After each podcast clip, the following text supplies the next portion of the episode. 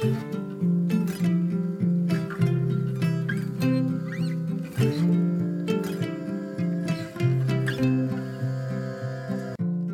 och välkommen till For Health med Anna Sparre! Idag pratar vi löpning, lopp och löpträning med populäre sjukgymnasten och experten Marcus Greus. Hur får du ett bättre steg, bättre syresättning och förbättrar din prestation? Missa inte lördag den 26 maj! Då anordnas Sköldkörteldagen av Sköldkörtelförbundet. Då har du med sköldkörtelsymptom chansen att lära dig hur du med funktionsmedicin kan läka och må bättre. Du som lyssnare kommer att känna igen föredragshållarna Peter Martin, Karl Hultén och Anders Lönedal eftersom de också har varit uppskattade gäster här i podden. Sköldkörteldagen är både för dig med symptom och för dig med patienter med sköldkörtelsymptom. Här får du ta del av framtidens sköldkörtelbehandling och spännande ny forskning. För att anmäla dig, gå in på sköldkörtelförbundet.se dagen. Tack också till vår sponsor Selexir. Selexir innehåller flera av de ämnen som du hörde Dr. Gitterly berättar om i avsnitt 183 om hur du reverserar åldrande några av de mest potenta tillskotten för våra celler och mitokondrier i en enda tablett. Bland annat innehåller Selexir koenzym Q10, PQQ och acetyl-L-karnitin. Ämnen som både är viktiga för dina mitokondriers hälsa och behövs för cellernas energiproduktion. Du hittar Selexir på selexir.se. Om du är nyfiken efter det här avsnittet så hittar du mer information på forhealth.se. Marcus Greus är experten på postural träning som vi pratade med i avsnitt 176. Så vill du lära dig mer eller veta mer om honom, så lyssna på det avsnittet.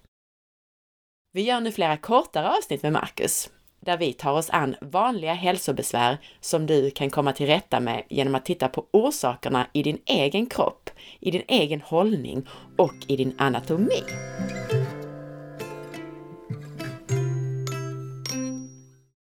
Jag tänkte att vi skulle prata lite löpträning och lopp. Ja.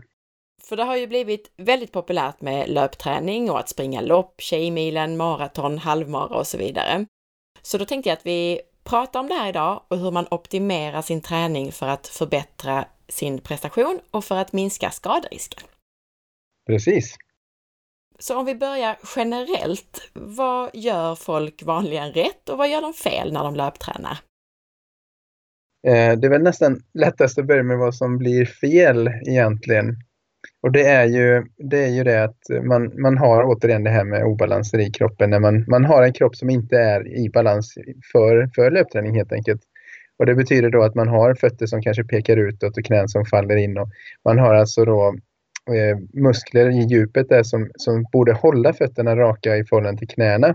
Så att det inte blir den här snedbelastningen på foten eller hälsena, benhinnor, knä. Löparknä är jättevanligt idag som, som jag pratade lite om innan och sådär. Och det, det beror ju alltså inte på att man är för svag i framlår eller baklår eller vader ofta som, som många kanske tänker att man ska träna det då, utan man behöver träna mer uppe i, uppe i eh, höft, höfterna då. Och vi kan ju visa ett par övningar för, för, speciella övningar som, som kan komma åt de här djupare liggande musklerna som, som jag tänker på specifikt då. Och eh, dels är det då muskler som sitter på utsidan av höften, alltså djupa yttre sätesmusklerna heter gluteus medius och minimus. Och sen så har vi då ellipsoas som vi pratat en hel del om eh, förut också. Då. De två är, är ju väldigt viktiga i det här sammanhanget för att, eh, för att man ska kunna ha ett stabilt, stabilt knä och fot och sådär. Så att det, det påverkar hela vägen ner. Jag gissar att den här övningen som vi har haft uppe i flera tidigare avsnitt, som faktiskt heter Runners Stretch, den antar jag är relevant för löpning?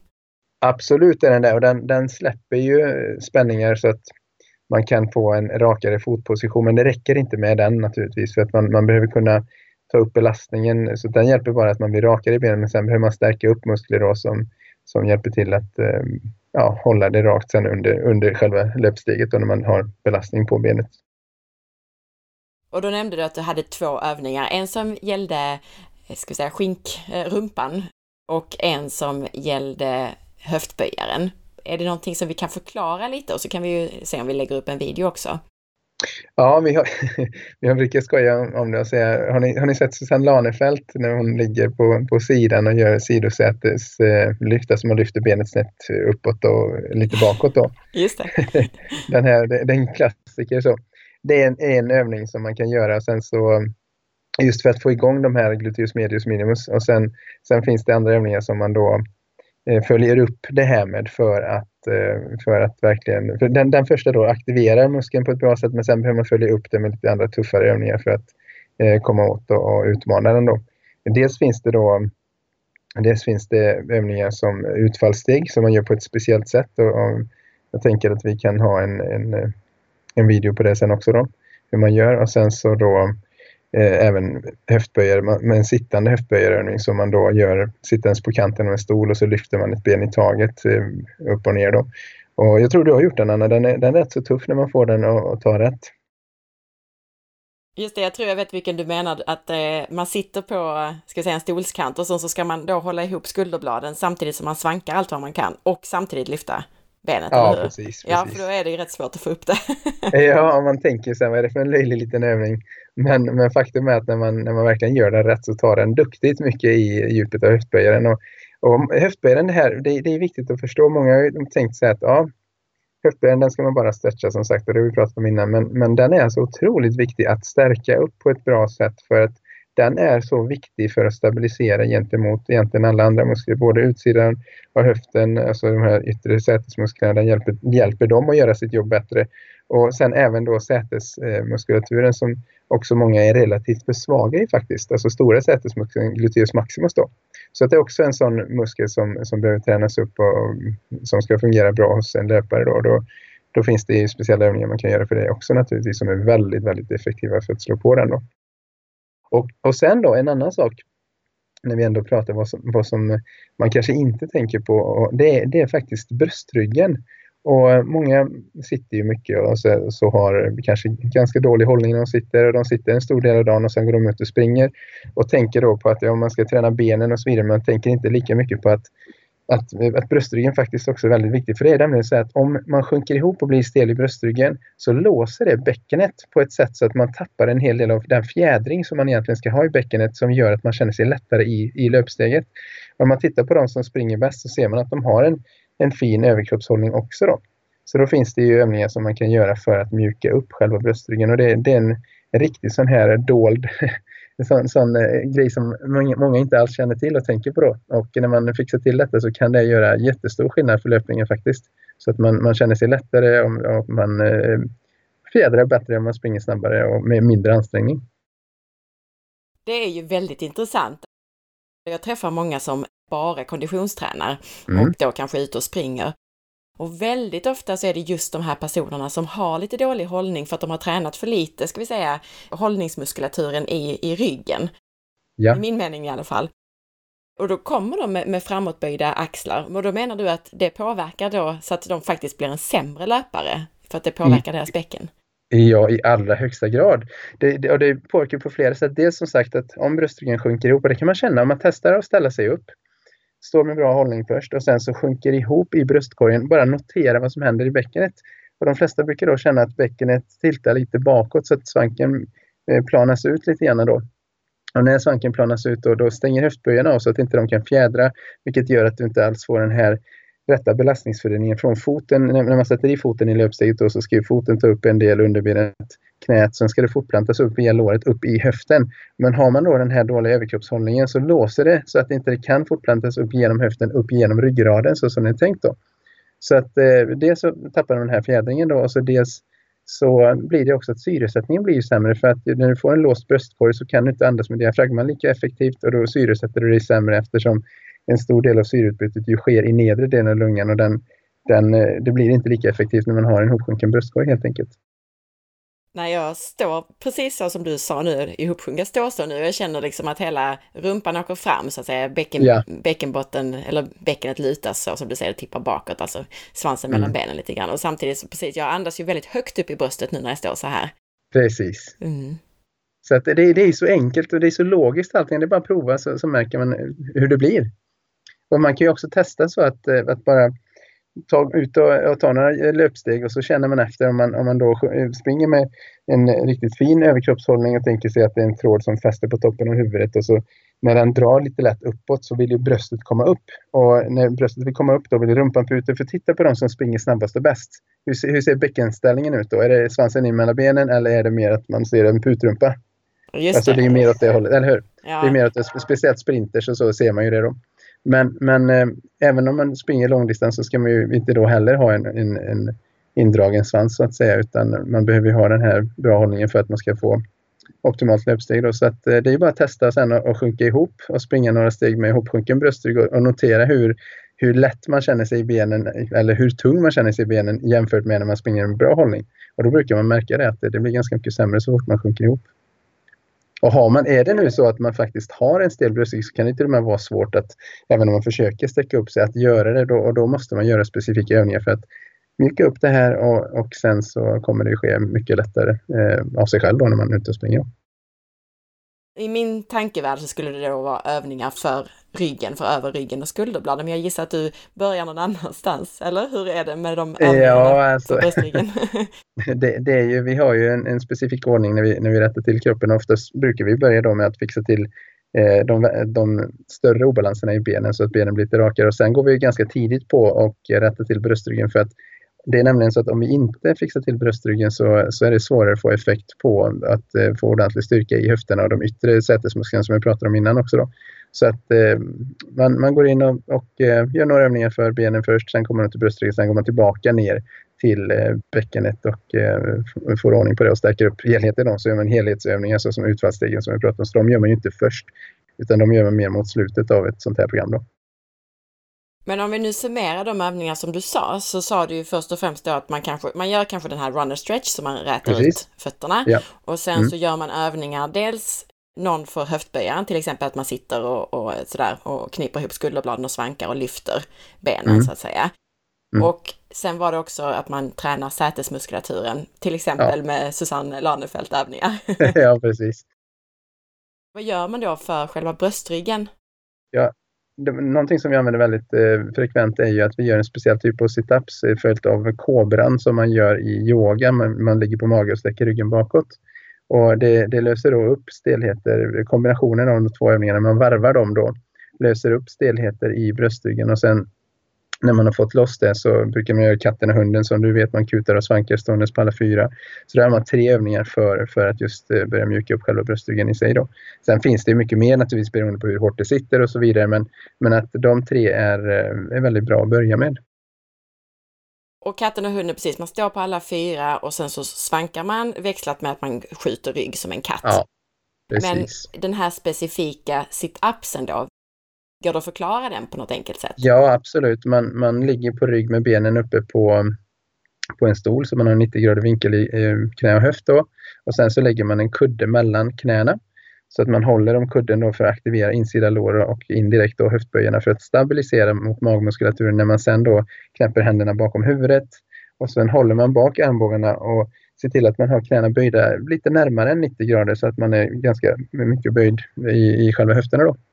Och sen så blåser man ut, man går upp i en crunch, en sån sit-ups och sen så man går upp så högt det någonsin går och sen så vilar man ner helt och hållet. Och I och med att man gör det här, man, man jobbar fram och tillbaka eh, i det här så hjälper det till att lirka loss eh, stelheter i själva bröstryggen. Och sen när man följer upp denna direkt efter, då, man kanske gör 15-20 repetitioner, så följer man upp den med kobran då, då man ligger på mage och sen så sträcker man ryggen bakåt men man har inte händerna direkt under sig som i vanliga yogakobran utan man har händerna längre fram och bredare isär. Just för att man då ska komma åt mer mittendelen av ryggen och man ska känna att skulderbladen sjunker ihop. Det är det här som gör att man då får effekten på bröstryggen istället för svanken vilket man då annars får om man gör den ordinarie yogakobran. Då.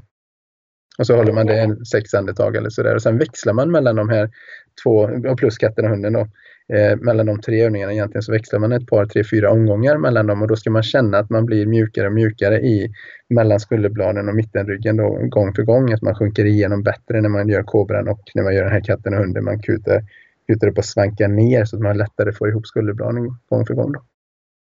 Det är jätteeffektivt. Är det. Och min nästa fråga var hur gör man för att få lättare steg? Men jag antar att all, de här övningarna påverkar allt, alltså både som du sa syresättning, löpsteget, allting gissar jag, eller? Absolut. Alltså, folk säger att herregud, jag, jag, nu sen jag fick loss min bröstrygg till exempel, då, de som du, du beskrev har sett många av, så säger de att ja, men, alltså, jag, jag blir mindre trött, jag springer snabbare på samma sträcka. Eh, och jag blir ändå mindre trött och jag känner verkligen att jag syresätter mig bättre. Så att eh, jag känner mig lättare i steget i sig. Då, så att det påverkar allting. Så att bröstryggen måste lossas och sen när man får igång då de här eh, djupa höft, eh, inre och yttre höftmusklerna då, så, så händer det rent magiska saker ofta verkligen min bild av det här med den här trenden också, löptrenden, det är att folk faktiskt har börjat träna lite för lite styrketräning. Alltså, det behöver inte vara att man går till gymmet menar jag, men sån här typ av funktionell träning. Och att vissa bara konditionstränar. Vad är din bild av det? Ja, det är helt rätt och det, och det här är verkligen jätte, jätteviktigt för att de, de eh, personer som då inte har tillräckligt, tillräckligt med styrka i de här djupare stabiliserande muskler ska jag säga, de, de utvecklas inte alls i den utsträckning som de borde göra. De kanske lägger en 3, 4, 5 pass i veckan till och med och tycker att men varför går det inte mer framåt? Och då hänger det inte på att man inte har kört tillräcklig löpträning eller tillräckligt med intervaller eller sådär, utan det hänger mer på att man får inte utväxling på grund av att det inte funkar eh, rent stabilitetsmässigt eh, och med de här musklerna. Då. De kanske förvärrar sin hållning lite för varje gång de tränar och så får de sämre och sämre syresättning. Ja, absolut. Det finns ju många som är långdistanslöpare och som, som verkligen inte ser alls eh, välmående ut eh, rent eh, strukturellt. Då. Eh, och eh, även fast de kanske har bra kondis relativt sett så, så eh, kanske de egentligen blir sämre och sämre. Och då, sen kommer ju skadorna då. De, de har kanske hållit på med det här och ingenting speciellt har, har hänt, ingen skada eller så, men det börjar göra ont lite grann i knät och så vidare. Och det, det hänger i sin tur ihop med att man har sjunkit ihop och blivit svagare och svagare i den här posturala muskulaturen. Då. Perfekt, det var min nästa fråga. Det hade med skaderisken att göra, men då, då har vi av, avklarat den också. Jättefint. Ja. Är det någonting annat som man ska tänka på för att prestera bra i ett längre lopp, typ ett maraton? Alltså generellt, eh, det vi har sett är ju att viktigt att variera löpträningen då, att man, att man både kör distans men att man också lägger in en hel del intervaller. För att eh, de, jag läste någon studie för något år sedan eller ett par att, att eh, när man sprang milen exempelvis så, så var det några som hade gjort så att de inte sprang alltså någon långdistans alls på ett par månader utan bara sprang intervaller. Och efter det här så sprang de faktiskt snabbare på milen trots att de inte hade kört någon långdistanslöpning. Så kontentan av det är att försöka variera så att man verkligen får in de här intervallerna. Man kör 10, 20, 30 sekunders intervaller eller lite längre till och med där man verkligen går upp på 95-100% av maxkapacitet och sen så kör man lugnt igen. Då, och så kanske man kör en 8-10 sådana intervaller på ett pass. Då. Och rent hälsomässigt så är det ju väldigt bra också att eh, hålla på med någon slags högintensiv träning, typ intervallträning, bollsport. Eh, Absolut. Styrketräning kan ju ge lite samma effekt, just det här att man, man aktiverar de här anabola uppbyggande hormonerna på ett helt annat sätt än om man bara monotont Ja, man har ju sett jättefin, ja, man har sett jättefin effekt på just eh, human growth hormone nivåer och så vidare på, på intervallliknande träning då. Jättefint, tusen tack! Tack själv! Tack för att du lyssnade! Om du gillar den här intervjun så blir jag så glad om du vill dela med dig av den på Facebook, Instagram eller till en vän. Och gå in i iTunes och lämna en recension av podcasten. Det gör det lättare för mig att få hit intressanta intervjupersoner. Stort tack på förhand! Glöm inte heller att boka mig som föreläsare till ditt event. Jag föreläser både för företag, föreningar och privata grupper. Missa inte heller att följa med på facebook.com forhealth.se och på Instagram via signaturen asparre. Veckans recension i iTunes är från SSV1 som skriver En underbart lärorik och varm podcast. Anna har en nyfikenhet som verkligen smittar av sig när jag som funktionsmedicinare vill att mina patienter ska sätta sig in i ett ämne som påverkar dem, så hänvisar jag ofta till Annas podd, då det alltid är bra att få så mycket information som möjligt och gärna från olika håll. Anna levererar svåra ämnen på ett lättförståeligt sätt utan att förlora djupet och tyngden. Lyssna och lär! Tusen tack för din recension! Ha nu en riktigt fin dag så hörs vi snart igen. Hej då!